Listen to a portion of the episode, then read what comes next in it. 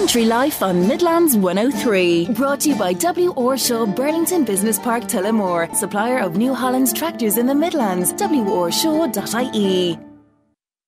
Good evening and welcome to Country Life here on Midlands one oh three. It's M J Cleary with you for the next hour, bringing the latest from the Midlands and further afield from the worlds of agriculture, food and agri-business. Now, thank you all for joining me.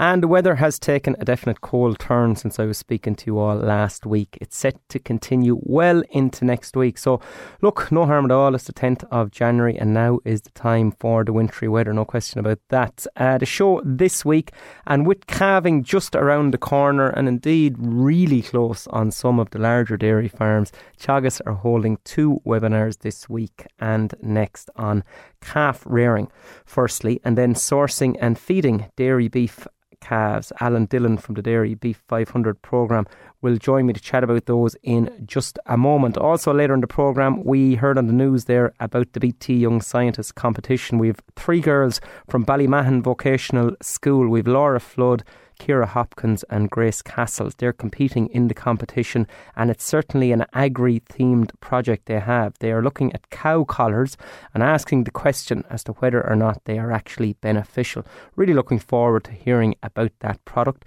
and well done to the girls for getting this far and all the hard work that they have put into their project to date. Uh, our food exports in twenty twenty-three have topped sixteen billion euro for the second year in a row.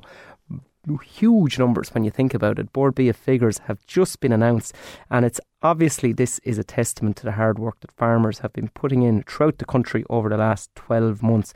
We're going to look at those figures a little bit later with John Tobin from Bord Bia to see where the gains and losses are between this year and last, and just how inflation is affecting certain areas of consumer spending. Towards the end of the hour, I have a very interesting guest on the programme, and that's Doctor Steve Collins. He's joining us from his small farm in West Cork. It's called Derry Duff Farm, to chat about a plant he's growing down there which produces an aronia berry. What's an aronia berry, I hear you ask? I asked exactly the same question when I first heard about it, and I was really surprised by the answer, so you have to stay tuned to find out what it is. Steve is also involved in projects stretching as far as Africa, where his efforts are genuinely making a difference with people who are starving. Hugely interesting individual. Stay tuned for that towards the end of the hour. Now, as always, text or WhatsApp the show with your comments, thoughts or questions to oh eight three, thirty ten, one oh three. Now, as I said, starting off with Alan Dillon from Teagasc Dairy Beef five hundred. Alan, many thanks for taking my call this evening. Thanks, M J.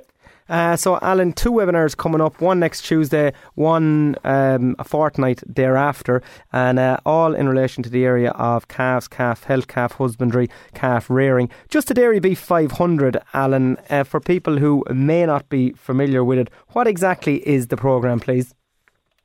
Yeah, it, I suppose it's a programme that's designed for both dairy and beef farmers in mind.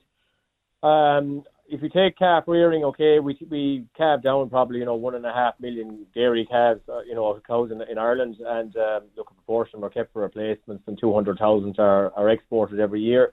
But look, we're heading more and more towards there'll be less dairy replacements needed on farms as dairy expansion cools down.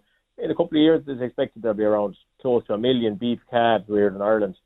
Um, so with that in mind, we designed a program that would hopefully work to, I suppose, give maybe a better skill set to people who are buying calves or dairy farmers who are keeping their own calves um, to um, hopefully make it a profitable enterprise.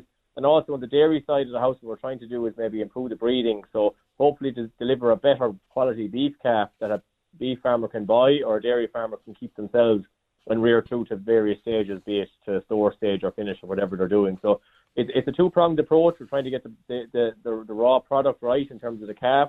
It's going to be able to hit the ground healthy and will grow and we'll, we'll do what it says in the tin. And then we're going to try and, I suppose, up the skill set of the dry stock, the beef farmers, like when we buy in these, and that they hopefully produce the product as cheaply as possible and leave themselves with a, a relatively strong margin at the end of the day. Yeah, and you have a programme member in the Midlands here as part of your Dairy Beef five hundred, Alan. Yeah, we've Irvin Allen there. He's in uh, Mount Temple in Quistmead, and Irvin's rearing, I suppose, you know, anything from one hundred to one hundred twenty calves every year, take them through to finish. And you know, we've been working closely with him the last number of years, trying to, I suppose, improve profitability. And he has made strides. And look, all our farmers in the program found last year, I think, a, a significant challenge Uh, and the vast majority of that was related to either input costs in the first six months of the year or else the weather in the second half of the year where the rain just didn't stop. So we've had our challenges and, and we're doing profit monitors at the minute. It'll be interesting to see where, where they finish up. Yeah, so your webinar next Tuesday evening on the sixteenth is uh, for uh, calf housing and also keeping the calf healthy during the rearing phase. Now, farmers may say, ah, look, I'm rearing calves for years and I know what to do and I have my system and things go well and, and whatnot. However, it, it's fine to say that, but over the last few years, we are seeing a move into more vaccinations. We're also seeing different types of health issues with calves. So it is important for farmers to be cognizant of this and keeping their finger on the pulse in relation to what's new out there. Yeah, and, and you hit the nail on the head. We're seeing a lot more trouble with in health problems with calves the last few years. And a lot of it is related to viruses. You know, a lot of dairy farmers ask, you know, beef farmers, are they getting trouble with scouring calves when they're bought in? By and large, we don't see much trouble with scours. Very, very minor. And, and really, that, a lot of that is due to the fact that the calves are probably hitting three weeks of age before they hit a beef farm. So if they're going to get a scour, they're probably over it. But we have seen a lot of trouble with virus pneumonias, et cetera, in the last number of years. Um, and especially, you know, some of it's related to housing too, that calves are being put into maybe sheds that may be slightly unsuitable. And look, some guys get away with it for a certain number of years, but often when you see the numbers increase on farm and, you know, the intensity of the stocking rate go up on grass or inside in the sheds, that suddenly you have a herd health breakdown. And we've seen situations where that's caused severe headaches and costs for beef farmers buying in calves or dairy farmers that are holding calves themselves. And we're just going, we've Martin Cavanagh from Munster Bovine, who many people will know, who's excellent at, at, at calf housing and a, a great reputation, just to give some tips on, you know, what to do and what not to do, and maybe look at a few tips on how to retrofit a shed or design a new shed.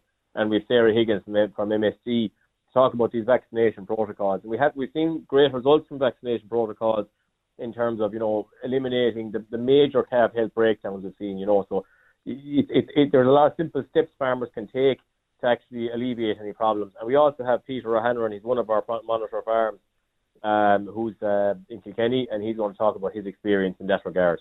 Are most of your programme members, Alan, vaccinating their calves at this stage? And if so, uh, have they seen a, a health benefit as a result of that? A, a lot of them would be. And, and look, we've taken all the other steps as well. And it's going to be touched on in the second night in terms of sourcing the calves and making sure you're buying them from a reliable source and, you know, ensuring the calf is healthy when they arrive. But yeah, the vaccinations are going in. And typically, I suppose it's that first week or two after they arrive on farm, you're watching that calf fairly closely. It's the intranasal vaccines is what we're generally given on, on a lot of the farms, and it's, it's to basically get that, that vaccine in that work, that's working fast. Because, look, they are coming from a, to a different environment from where they were previously, and it does bring its own stresses.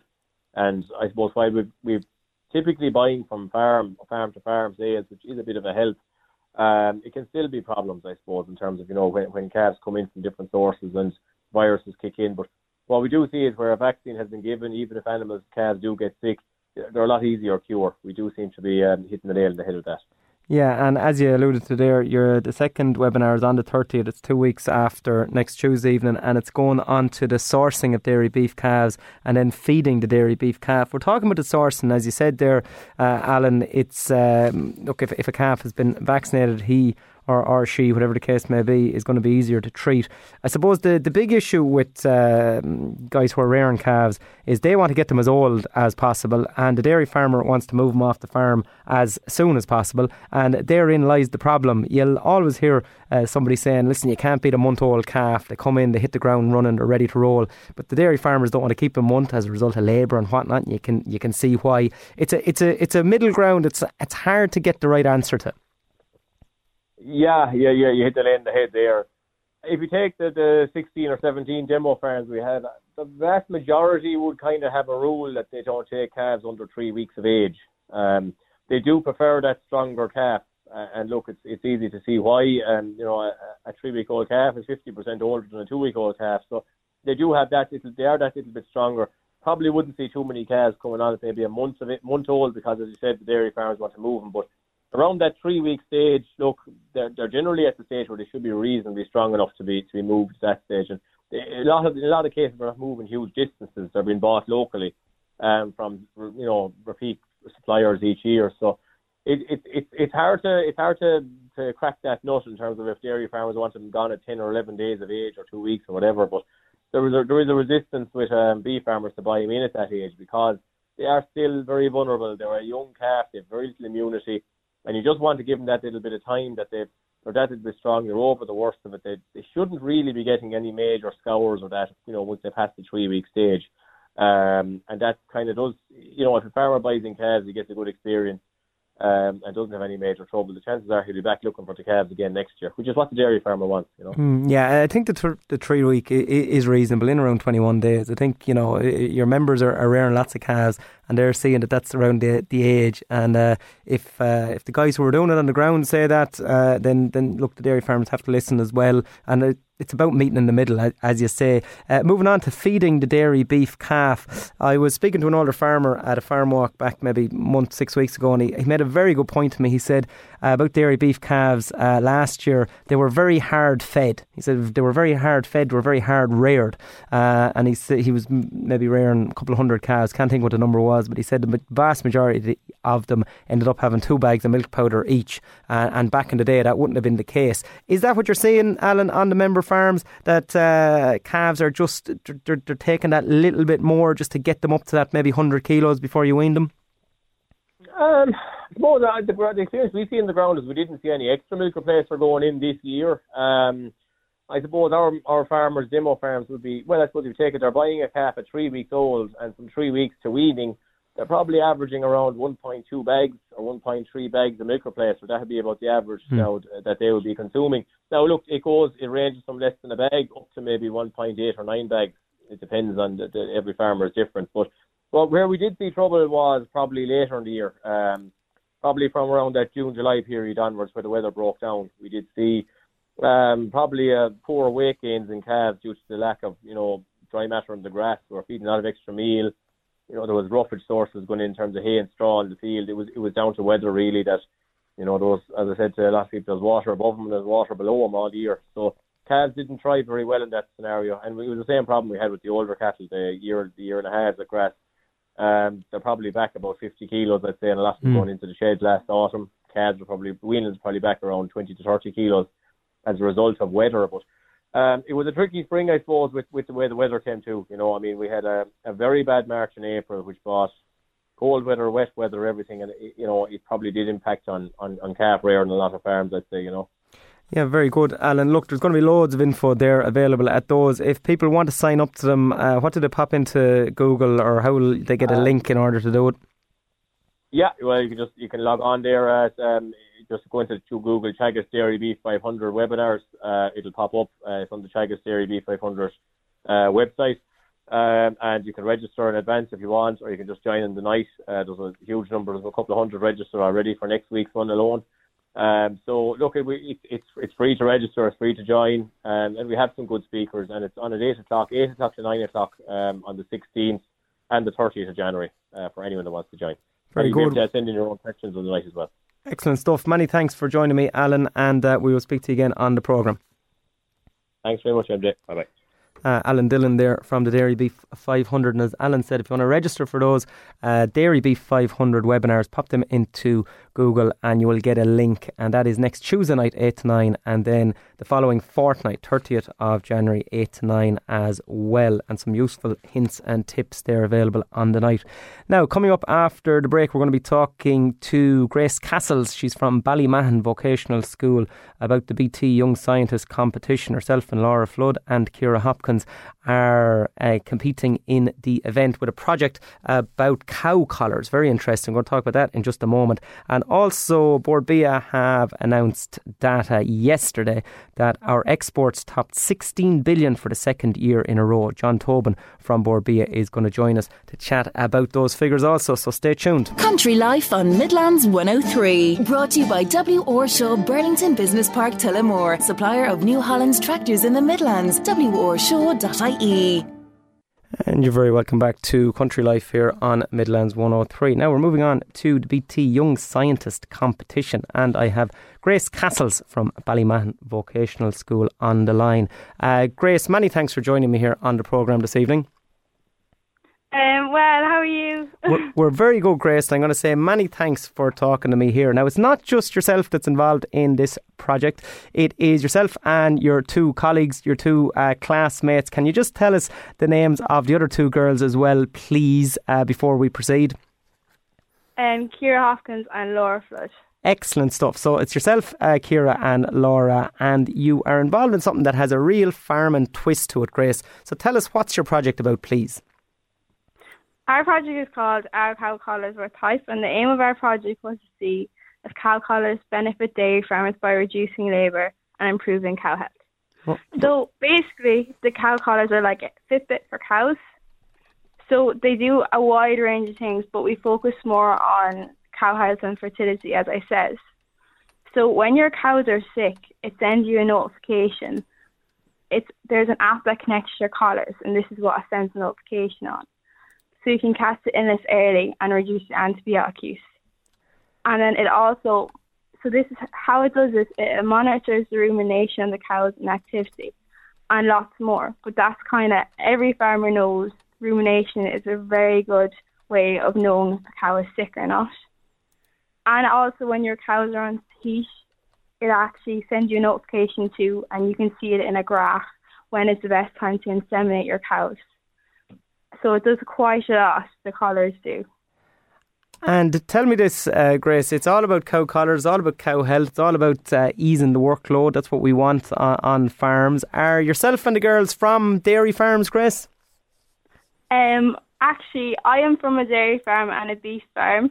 We do both, and Kiera does beef and sheep, and then Laura actually does dairy too. She does a mix of everything. She does dairy, beef and sheep as well. So it's a mixture. And how did you come up with this? How did you decide to work on cow collars? Well, we only got cow collars on our farm in the past year, I'd say, and Laura doesn't have them on her dairy farm. So we were kind of talking one day and we were like, does it make much of a difference? Because we only got our collars, so we didn't really know. We've seen improvements, all right, but we kind of want to have, get a better view and see if they really did for dairy farmers, so we can improve, help them improve their farms and reduce workload.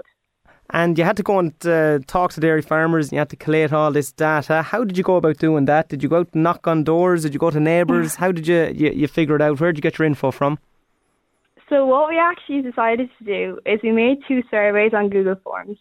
So we made one for farmers who use collars and, far- and one for farmers who don't.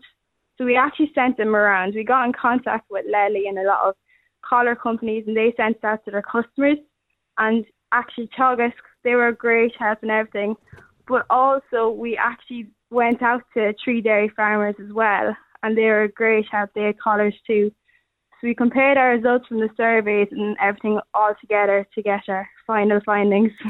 Yeah, excellent stuff. So you had to put in a bit of groundwork. And now the competition started today. Uh, so somebody came and looked at your project today. Tell me, how's it going to work over the course of today, tomorrow and the rest of the week? Or how are you going to know how you get on?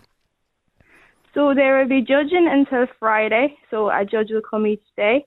And then on Friday, actually, you get the results. We see who wins and gets prizes on Friday, but it's open to the public to Tuesday to Saturday. So we're actually there, uh, sorry, Thursday to Saturday. So we're actually there till Saturday, but the judging's only until Friday. So right, okay. Well, uh, it's definitely something different. It's not going to be something that the judges are going to see uh, regularly at the Young Scientist Competition, and uh, I think it's a it's a fantastic project. And you're really, really getting some good information there, and you're going to help farmers to relieve their workload, which is the big one. And uh, you're going to answer some good questions. So, Grace, we're going to wish yourself, Laura, and Kiera all the best here from Country Life on Midlands one oh three. We hope you do really, really, really well, and uh, you'll have to let us know how you get on. So, fingers crossed that you're going to smash it over the next couple of days.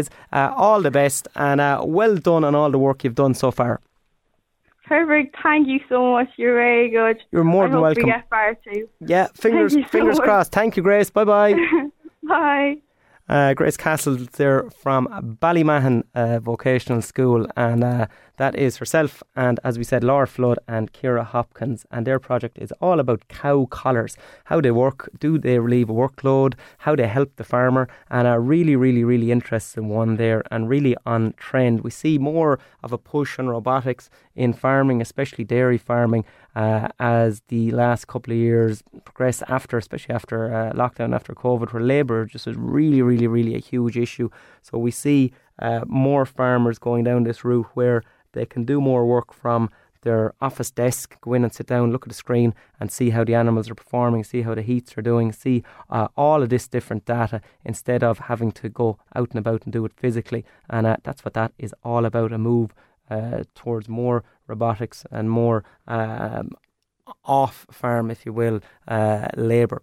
Uh, now, coming up after the break, I tried to get John Tobin there from Bord Bia just before the break, and I was having no luck. So I'm going to try and get John. If I get him, great. And uh, I'm also lining up uh, Steve Collins. Uh, I mentioned to you at the start of the programme that Doctor Steve Collins is from Derry Duff Farm in West Cork, and he's going to be talking about his background, how he's working in global nutrition, how he works out in Africa, and also about something called an aronia berry. I'm not going to tell you what an aronia berry is. I'm going to let Steve do all the explanation on that in just a moment, so stay tuned. Country Life on Midlands one oh three, brought to you by W. Orshaw, Burlington Business Park, Tullamore, supplier of New Holland tractors in the Midlands, w orshaw dot i e. And you're very welcome back to Country Life here on Midlands one oh three. Now we're moving on to food and drink exports, and they have exceeded sixteen billion for the second consecutive year, uh, Bord Bia data tells us, and we have John Tobin from Bord Bia joining us now to chat about it. John, many thanks for joining me on the programme this evening.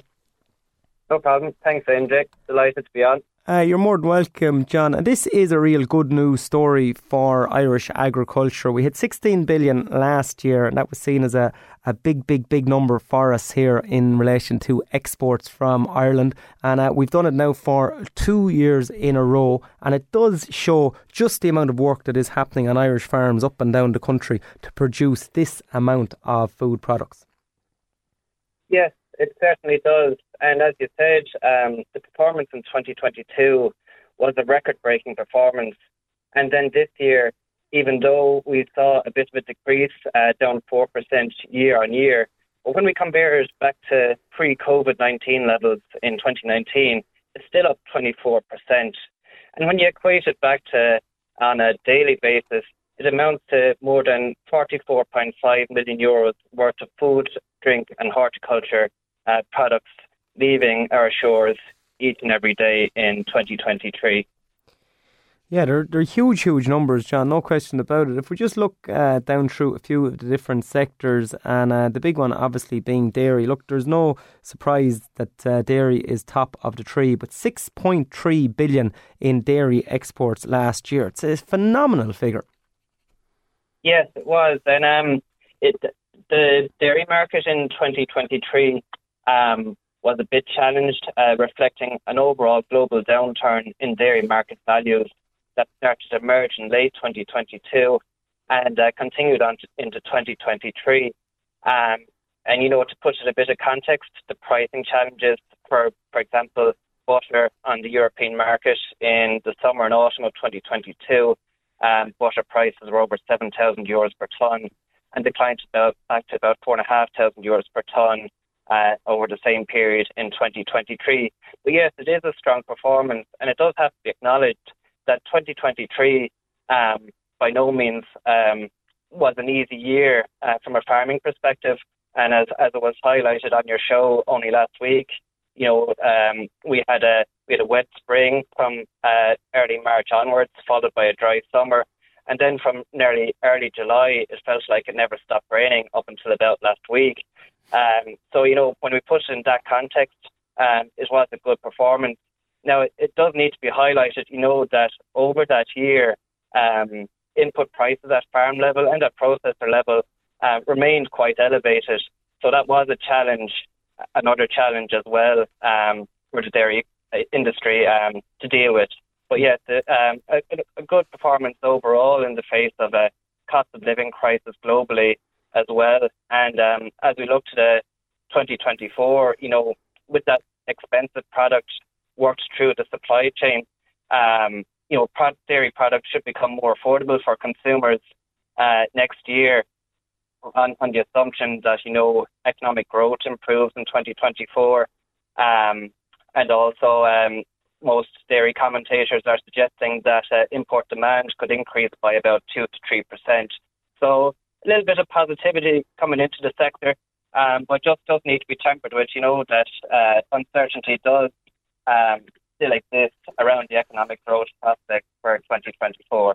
Yeah, and as you say, uh, John, that uncertainty in relation to economic growth, uh, as we know, lots of uncertainty in twenty twenty-three with inflation, and inflation has a, a direct uh, impact onto what consumers are going to buy and what they're going to put into the trolley. And uh, again, that's has the big one here in relation. We're looking at grand, big figures here, but we have to remember that all of this starts with the individual going into their local shop and buying their weekly shopping, and that's all added up, and that's where these figures come from. Sometimes we forget about that when we're talking about these billions. Uh, one that is interesting, John, Uh, we have meat and livestock is four point two billion. So if we add our meat and livestock and our dairy, we're up on ten point five billion, and that's uh, a huge amount out of this sixteen billion. But the uh, the Irish drink industry, and again, this is a big one. A lot of our tillage farmers are involved in this. Uh, this was up to one point eight billion, due largely to market factors in the North American spirits sector. Uh, North America and Irish whiskey have a fantastic relationship. Yes, they do. And, um, you know, that, that was a strong performance as well. Um, I guess in twenty twenty-three, we did see some challenges with the North American market. You know, it's a temporary um, situation. You know, uh, stock coming into twenty twenty-three was quite high in the North American market, and depletion rates of that existing stock was a bit slower um, than expected. But overall, um, one point eight billion and eight percent of a decrease. And when we look at the makeup within the drinks category, uh, for example, uh, beer exports um, had quite a strong performance, up eleven percent to three hundred thirty million euros. And compared to pre-COVID levels, that value represents an increase of eight percent. So when we look at the overall beer industry, um, it is back on a, on a growth trajectory um, as of uh, twenty twenty-three. Yeah, another another huge success story. John, we could stay speaking about all the figures. They're, they're the big ones. It's really interesting, I have to say. And uh, it's great to get your insight from someone who's just involved in this on a, on a daily basis. But as we said, it's a good news story. We've exceeded sixteen billion for the second consecutive year. And uh, it's positive looking for twenty twenty-four. John, I'm going to say many thanks for joining me here on the programme. Uh, we'll have you back this time next year, and we'll see how we get on for twenty twenty-four. We'll see if we can top this sixteen point three billion uh, uh, going forward. Many thanks, John. Thanks very much, M J. Uh, John Tobin there from Bord Bia, and uh, as we say, those uh, figures, they make for hugely interesting reading. And uh, between uh, dairy and meat and livestock, we have ten point five billion in relation to our exports. And uh, as I said, that interesting one, the one point eight billion for the drink exports, and a uh, huge, huge market there in North America. As I said, uh, Irish whiskey, North America, it's a high value product, and uh, it's something which goes down very well in that part of the world, and you can see it, almost two billion. And we will see how twenty twenty-four goes. Of course, as John said, it is down to what's the economic outlook and uh, what can consumers afford to buy, because at the end of the day, uh, that is what dictates all of these things. It's great as well seeing this amount of export and the billions and billions going out of the country, but uh, we would like if a little bit more stayed in the farmers' pockets, and a, a small bit more of a margin was made uh, in relation to our goods. twenty twenty-three wasn't a fantastic year income-wise. Uh, we know that from the Teagasc Income Survey, and Uh, the farmers producing this food have to be looked after, or else these global exports won't be where they're at. Now, coming up after the break, we're going to be talking to Doctor Steve Collins. As I said to you from the start, he's going to be talking about aronia berries, he's going to be talking about hunger in Africa, he's going to be talking about nutrition. Very interesting man, so stay tuned. Country Life on Midlands one oh three, brought to you by W. Orshaw, Burlington Business Park, Tullamore, supplier of New Holland's tractors in the Midlands, w orshaw dot i e. And you're very welcome back to Country Life here on Midlands one oh three. Now, delighted to be joined by Doctor Steve Collins. He's coming to us all the way from County Cork. Uh, Steve, many thanks for taking my call this evening.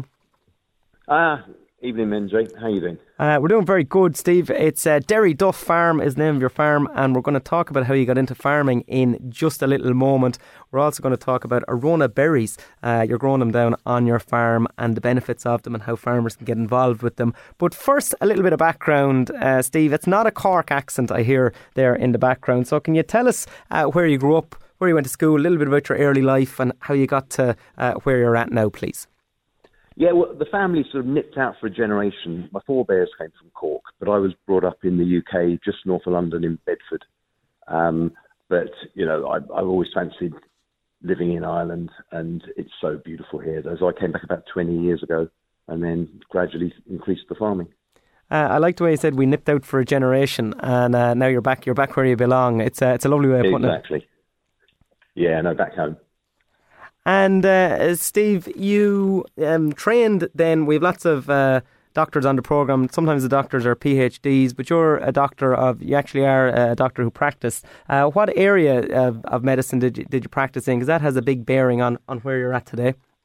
Yeah, so, so well, I'm a, a, my basic qualification was a medical doctor, but I also did a lot of anthropology and then got a, a PhD in nutrition.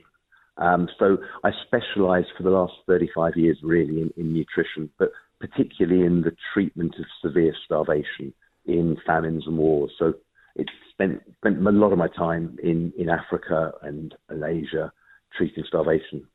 How did that happen, Steve? How did you get out into the, into those situations? Because it's not the, the oh, average, I, not, some, not something you hear everybody saying. No, it's not your normal career path, no. I, I was uh, in, in my medical student holidays in the summer of eighty-five. I was in Uganda when there was a war when Obote, the president, was overthrown. And so I sort of used it as an excuse not to go back to college for a year and travelled round through Africa. And I ended up in the Sahel in Sudan during that the, the Band-Aid famine um, in nineteen eighty-five eighty-six. Um, you know, the one that hit Ethiopia, but it went right across the Sahel in Africa. And I, I realised you couldn't be a tourist in a famine. I was meant to be going home, but in the end, I, I got a job um, initially vaccinating, but then soon moved on to, to moving around the villages and seeing what food people needed and then allocating it. And I did it all on horse. So I was sort of living in the villages and really saw firsthand what famine did and the disaster it was, but also how incredibly you know, positive it, it is to, sat- you know, to, to prevent it and to treat it.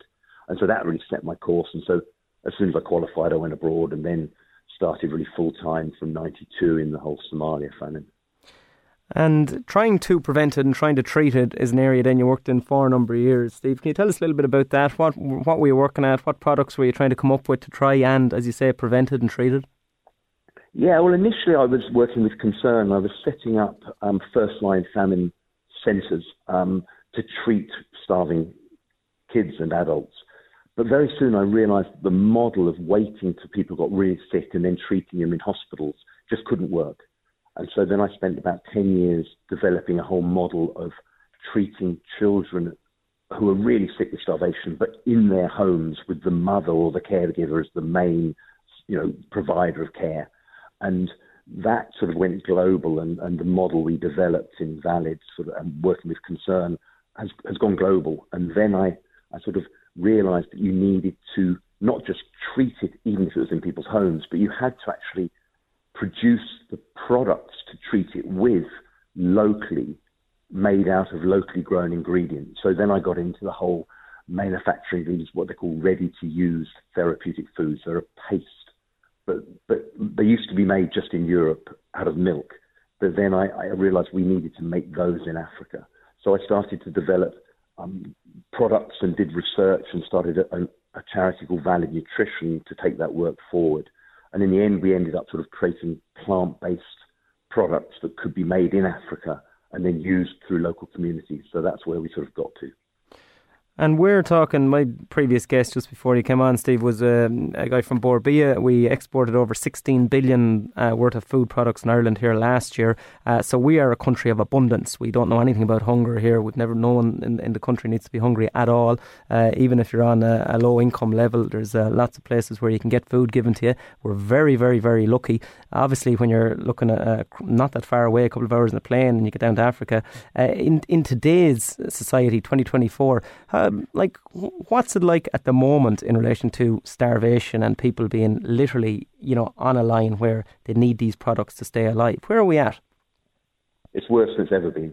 There's more people now suffering from malnutrition than there ever has been. Now, maybe in some places the percentage is going down, but recently, um, particularly with the shocks to the global supply chain, because, you know, we're all interconnected and a lot of particularly sub-Saharan African countries depend on global supplies.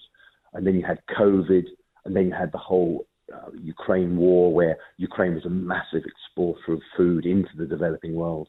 And so you've got huge suffering now, and it's getting worse. Um, so it's not a happy situation at all. Yeah, it's really sobering to hear that, Steve, uh, when, you know, we, we live in, in this country of excess, and we come just after Christmas and there's presents and there's food and everything. Uh, how do you kind of balance it out for yourself, for someone who's involved in this and seen it on a, on a first-hand basis? Like, the average person will hear it, say, oh, it's, look, it's tough, but they'll kind of forget about it. You're dealing with this. Like, it, it's, a, it's a hard one. It must be a very hard one.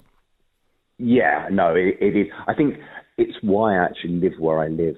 Because I found I found particularly the, the change in gear. You know, when you're in a famine and you're dealing with people who've just lost all their children through no fault of anyone's, apart from the global model meant that they starved. Um, when you're there, you just get on with it. But then I found it very difficult to come back here, and then you're you're, you're talking to people and and they're complaining about perfectly legitimate complaints. You know, their new car's got a scratch. That's that. If I had a new car, it had a scratch, I would be fed up. But you can't swap between, oh, I've just lost all my children through starvation, and, oh, I've just, my new car's got a scratch. And so my my solution was to live as far away from people as possible. So I live up a, a mountain in West Cork, about a half hour's walk from the nearest house. And there, I, it's putting your head in the sand, I know, but but that's how I cope with it. Yeah, well, look, uh, you know, it's it, it's a way and a, a means of doing it, because uh, very challenging to do it, no question about it. But as you've just got onto it now, you've led on to the fact of where you live. You're in a remote, isolated park, a part, I should say, of County Cork. And uh, you would say to yourself, very hard to grow anything there. Um, but you have come across a crop and a plant, uh, Steve, that is working very well in that area. Can you elaborate on that first, please? Yeah, so, so I, I didn't want to, when I gave up the humanitarian work, or pulled back after thirty-five years, I, I didn't want to give out up in nutrition. And so I wanted to find something that could grow in West Cork or in, in marginal land in Ireland that was highly nutritious and could address problems that are afflicting Irish people. So a third of Irish adults have this condition called metabolic syndrome, which is where you would have either central obesity, high blood pressure, poor blood glucose, um, or, or general just um, bad blood fats. You know, the doctor talks about bad blood fats. And this is affecting so many people in Ireland, and it's causing a lot of illness, unhappiness, and early death. And so I wanted to try and see if could I turn my nutritional expertise to preventing or helping prevent that. And I came across these berries called aronia berries, which grow on the worst possible soil. They don't mind wind, they're weed resistant, they don't take much fertilizer, they don't mind freezing, they don't mind rain. You know, they're, they're perfect for here. And they've got the highest source of this plant immune defense compound, which directly helps to prevent things like overweight or things like high blood pressure. So they directly helps to prevent metabolic syndrome. So I'm, I, I started trying them about six years ago, and now they're growing really well. So so we've developed a range of products to to address the, these common public health problems in Ireland. Uh, where do they originate from, the berries, Steve? They're a North American native Indian uh, medicinal food. So they used to use them in the same way as, you know, people take cranberries because they're very good for infections, especially urinary tract infections. Well, that's the same active ingredient. It's called polyphenol. And so the, the Native American Indians used to use them to treat things like colds and make them sort of uh, in, bolster up their immune system so they were defended from disease. Um, so that's where they originally came from. Do they taste kind of like a cranberry? They do. They're sharp. They've got a, a sort of slightly bitter edge. They're, to be honest, as a berry themselves, they're not that tasty. They're, you know, I grow blueberries as well, and I'd much prefer the blueberries. But they make a lovely low-sugar juice, which has got a little bitterness in it. But it's it's once it's interesting. Once you start drinking it, your body votes with its feet. You know, in the same way as if you eat something that makes you ill, you want to avoid it. With these, once you start drinking it, after a couple of days, your body sort of wants it, and you actually sort of because uh, you feel better on it. And so they're they're they're they're palatable once they're made into a juice. And, and we we have juices, we have powders, we have capsules for different people's tastes. So what would you like, uh, Steve? Would you like uh, a number of Irish farmers? We have the Slieve Bloom Mountains here up in the Midlands, Leashofley, uh, that are, you know, uh, inclement to say the least. There's some very bad patches of it. There's some land that you would say you won't be able to grow anything on it. But however, the aronia berries might grow just fine on it. Would you like farmers to get involved? Would you like this to be something that uh, takes off in Ireland, that aronia berries are something that are synonymous with Ireland? Absolutely. So we can't meet the supply I can produce on my little farm already. We're having to import organic berries from Poland. But that's never been my vision. I, I want this stuff grown locally. And it, the fact that you can monetize rough areas of mountain, you know, I, I'm, I'm out of two-thirds of an acre, I'm turning over fifteen hundred quid of rough mountain moorland mm-hmm. and making a thousand quid profit. You know, you're not going to do that with what's going on with sheep or even cattle. Mm-hmm. And so I think in the coming years where you've got more pressure from climate change, you've got more pressure to diversify potentially away from animals, as as seems to be uh, happening with the, the grant system, for example. Having a plan B to grow this really easy-to-grow hardy perennial that could grow anywhere and, and actually create a lot more revenue and profit than, than traditional sheep farming, say, but also the product directly helps health in Ireland. You know, I think it's a, it's a good thing. And so, yeah, if anyone's interested, you know, they please get in contact. And uh, yeah, have you have you a, a society or a co-op or something of like-minded people who are getting together and who are sharing ideas, or is it a little bit early for that yet? No, there's there's so it's not a co-op. I'm I, to be honest, I'm I, I prefer to have a sort of more business model. Um, so there's there's a route to market. So we have a brand, the Phyter Berry brand, which is now in loads of health shops around the country, and it's creating a huge demand. And what we're doing with farms, we're saying, look, if you want to grow these berries, we'll give you all the technical support to set them up, and then we'll we'll buy them off you. Um, and so so it's, that's that's the model we're, we're looking at. And and where yeah we've got well there's about sort of eight ten thousand plants went in this year. So it's starting. It's very early days, but it's starting, and, and there needs to be a lot more to meet demand. Uh, what's your website, uh, Steve? If there is farmers listening and they like the sound of this, how do they contact? What's the best mode of contact? Yeah, the, the, so the, the, the Phyter Berry brand's on w w w dot aronia ireland, so it's A R O N I A, and then Ireland as in the country, .com. aronia ireland dot com. I'm glad you spelt aronia, uh, Steve, because I've written it down about yeah. I've written it down about seven times as you've said it, and I think I've spelled it wrong every time. Uh, I started it with an I, I put an A in somewhere, because it's just, it's just, it's an interesting spelling. A R O N I A, aronia, so it's phonetic, exactly. Exactly, yeah. Uh, aronia ireland dot com. Yeah, Phyter Berry is easy to remember. That's Phyter, Phyter, as in the phytonutrients in the berry, so that's easier to remember.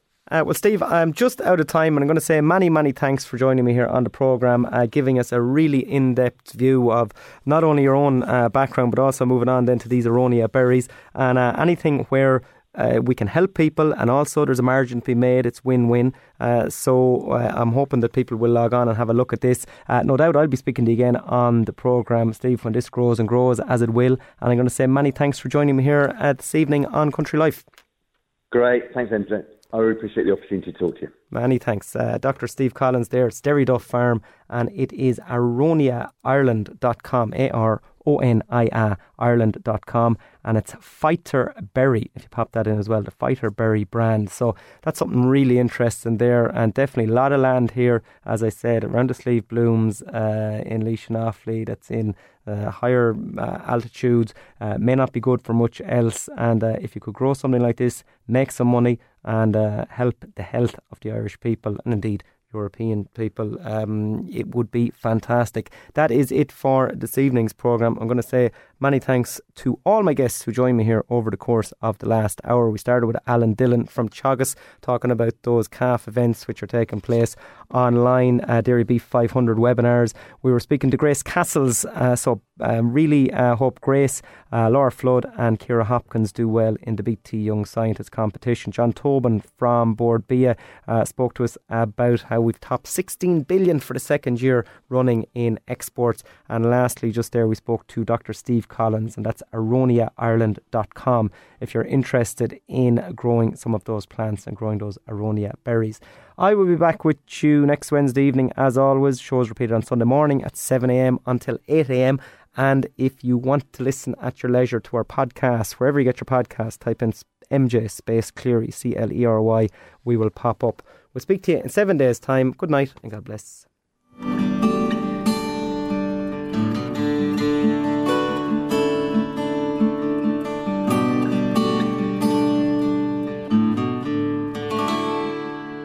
Country Life on Midlands one oh three. Brought to you by W. Orshaw, Burlington Business Park, Tullamore. Supplier of New Holland's tractors in the Midlands. w orshaw dot i e